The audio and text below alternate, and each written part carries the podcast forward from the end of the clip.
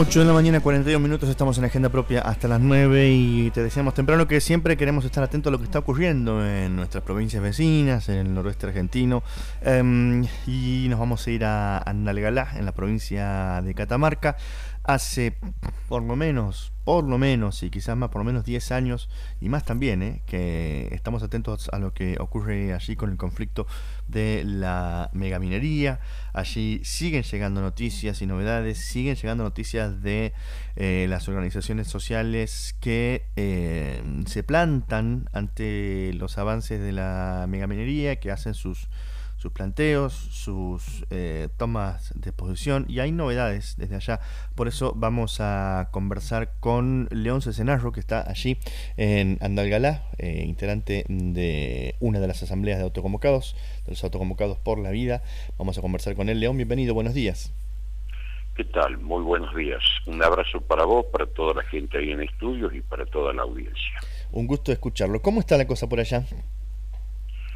Y acá ya hace por lo menos dos años, dos años y medio desde que asumieron las nuevas autoridades a nivel nacional, a nivel provincial, esto se ha vuelto ya un infierno realmente inmanejable, ¿no? Porque nosotros hace 50 años que venimos luchando por sobrevivir, luchando para que no se nos ponga ningún megaproyecto de estos acá a 15 kilómetros de donde nosotros vivimos, en un valle que es herméticamente cerrado, que tiene más de 4.000 metros de altura, los cerros, entonces eh, lo único que estamos tratando de hacer es sobrevivir luchando para que ninguno de estos proyectos nos obligue a desaparecer, así de simple y así de claro. Mm. Las tres, los tres ríos que, que después conforman el río Andalgalá, que es el que provee de agua a, nuestro, a esta parte de, del departamento, porque nosotros, mejor dicho, a esta, a este municipio, porque hay dos municipios en este departamento, pero lo que estamos en esta parte del, del, departamento, que es la parte más numerosa, sobrevivimos gracias a, esa a esa agua que, que nos viene desde la conquista y bueno un proyecto de esto literalmente y sin dar demasiado vuelta nos condena a la desaparición, ¿no? Eh, además, con eh, situaciones como las que hemos estado viendo en, los últimos meses, también de casos de represión policial cuando hay una, una, movilización, una manifestación, eh, ¿cómo están con ese tema? Si yo lo explico, yo te puedo asegurar que nadie me lo va a creer. Nosotros hace dos meses y medio estamos completamente en una ciudad sitiada.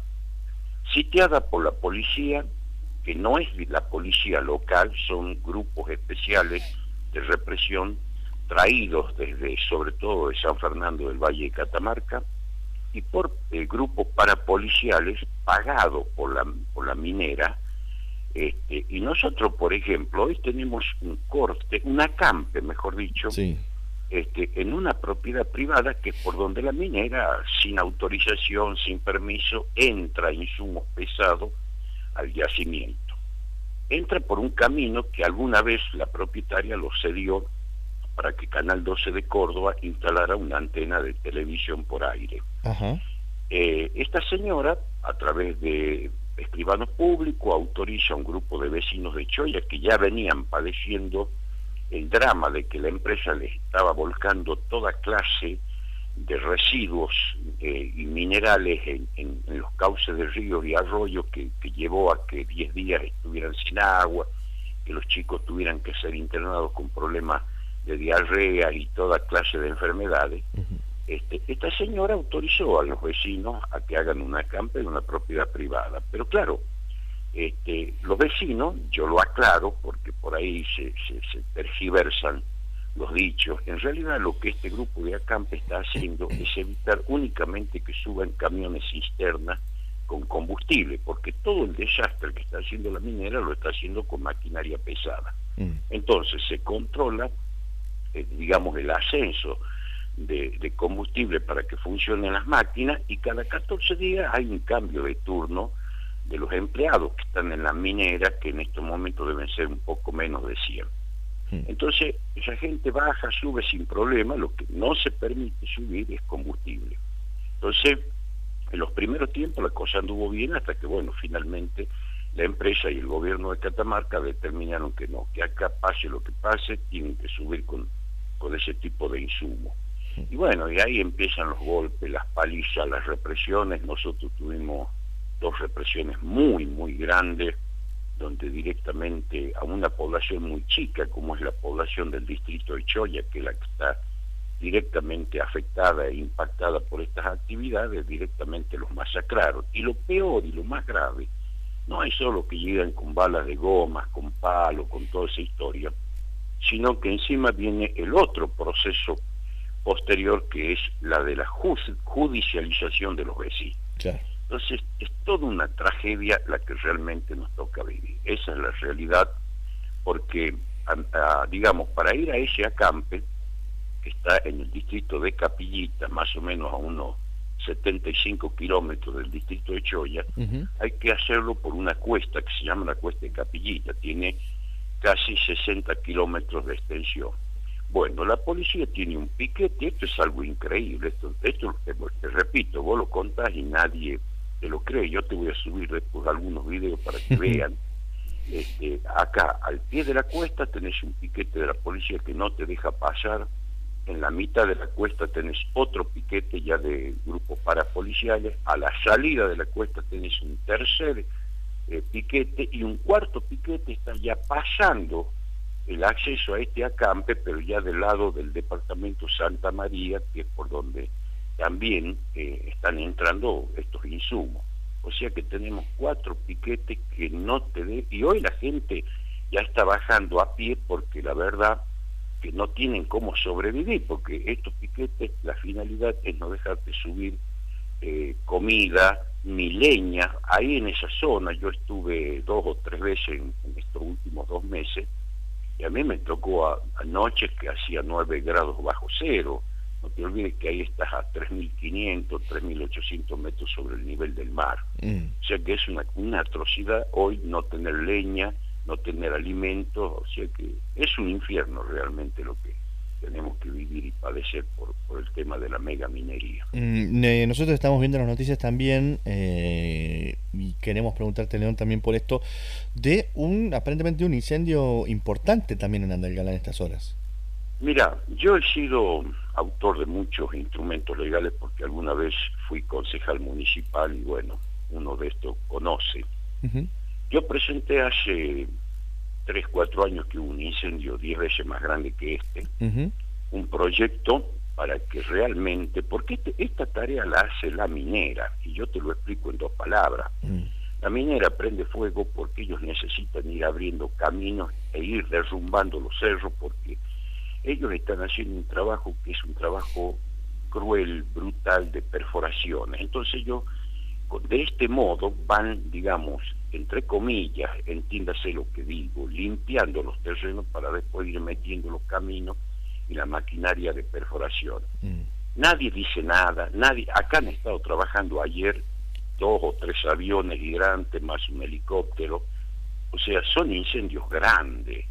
Y esto decís vos que es en una época que está todo tranquilo, porque los incendios cuando lo provoca el ciudadano común que tiene animales en el cerro no lo hace en esta época, lo hace en fines de agosto, comienzos de septiembre y octubre, es cuando empieza a entrar los vientos que vienen de la cordillera, que son vientos sonda, y eso es gravísimo porque en esa época los vientos no te permiten, digamos, ningún tipo de control, así tengas un millón de aviones hidrantes.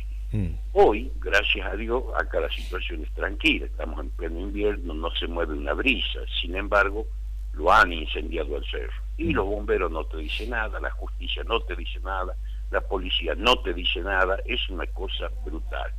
Menos mal que lo han parado ahora al, incendio. Estamos, estamos viendo las, las páginas de Lancasti, que es el diario más eh, tradicional de Catamarca, sí que eh, habla de 3.000 hectáreas eh, de arbustal y pastizal de altura que han sido quemados, pero no da más precisiones ni se pregunta por Ni lo van a decir, mm. ni lo van a decir, entiéndase, porque esto para mí son este, incendios provocados por la propia empresa. Bueno, así, ese diario y todos los diarios escritos de Catamarca son adictos a esta cuestión del tema minero.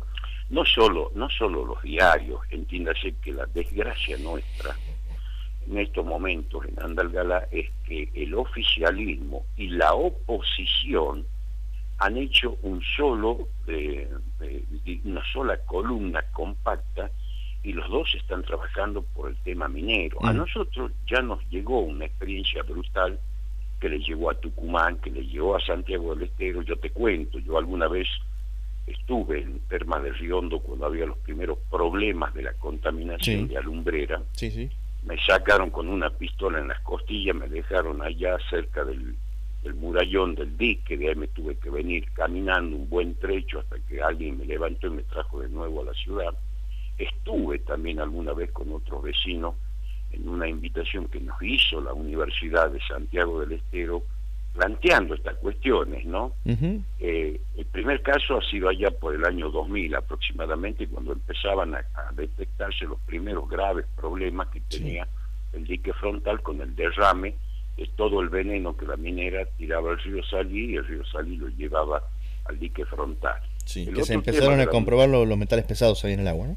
Claro, claro, y eso fueron años que se volcó toda esa porquería y vos sabes que hay causas este, ya con, con instancia de juicio este, ya condenatorios. Los responsables desaparecieron del país, como pasa siempre acá, ¿no es cierto? Y el otro tema de la Universidad de, de Santiago, yo fui hace como, qué sé yo, ocho años, calculo, y ahí estuvimos. O sea que ya uno tiene, aparte en mi caso personal, yo he recorrido el país de punta a punta, desde la provincia de Santa Cruz hasta Jujuy, alentando todo esto, advirtiendo todo esto junto a otros vecinos de acá de Andalgalá. Y bueno, tuvimos en algunos lugares suerte de que nos escucharan, que nuestra prédica, que nuestra siembra prendió, en otros, en la mayoría no, pero en muchos lugares como la provincia de Chubú, la provincia de Mendoza, la provincia de La Rioja, la cosa anduvo bien y bueno, hoy hacen resistencia muy fuertes, ¿no? Mm.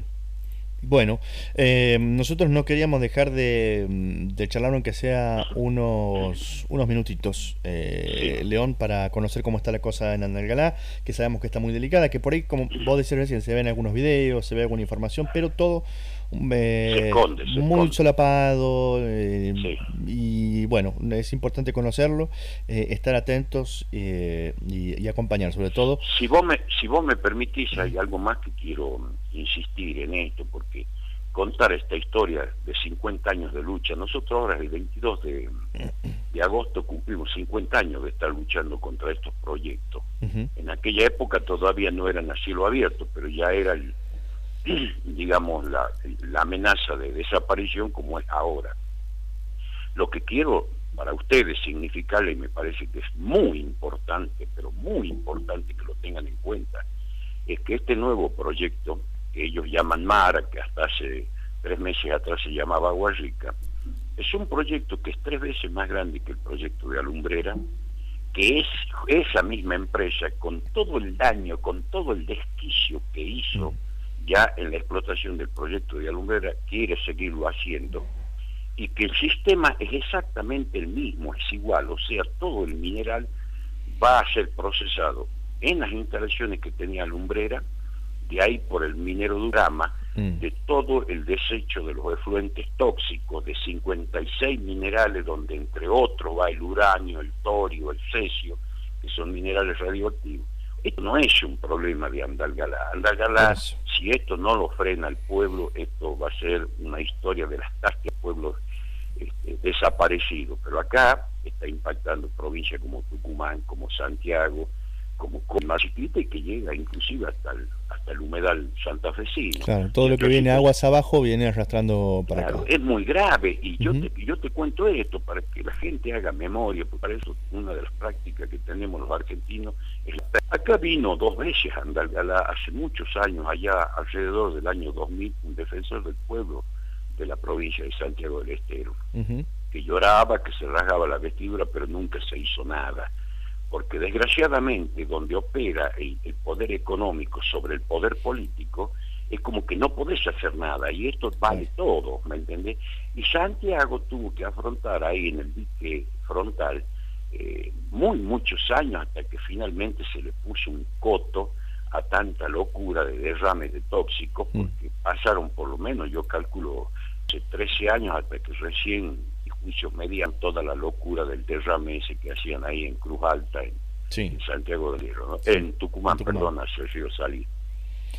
Sí. Así que ustedes tienen que estar muy advertidos porque esto también a ustedes les incumbe. Por eso también es este es este llamado, es este contacto y, seguramente seguiremos acá cómo van eh, las noticias y cómo sigue la lucha por allá, que, que, no es, como bien lo marcaba que aquí desde, desde el noroeste lo que, lo que va ocurriendo. Te agradecemos por este contacto y seguimos al habla.